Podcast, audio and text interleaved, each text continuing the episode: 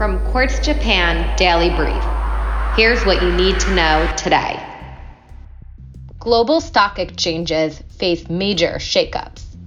Hong Kong's Hang Seng has proposed increasing the number of constituent stocks from 52 to as many as 80, while the U.S. Securities and Exchange Commission has approved the New York Stock Exchange's plan to allow primary direct listings. An Indian COVID 19 vaccine could be coming to the U.S. Bharat Biotech has teamed up with US based Ocugen to bring its Covaxin jab to the US market. France allows EU nationals to return from the UK. Travelers will have to show proof of a negative COVID 19 test. The temporary border closure was an attempt to keep out a new strain of the coronavirus, but it's unlikely to have made a meaningful dent in transmission.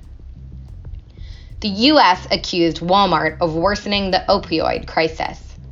A Justice Department lawsuit alleges the retailer's understaffed pharmacies failed to flag questionable prescriptions. India's ruling party doubled down on new farm laws. A spokesperson from Prime Minister Narendra Modi's Bharatiya Janata Party said there was no question of repealing the laws that farmers have been protesting for weeks.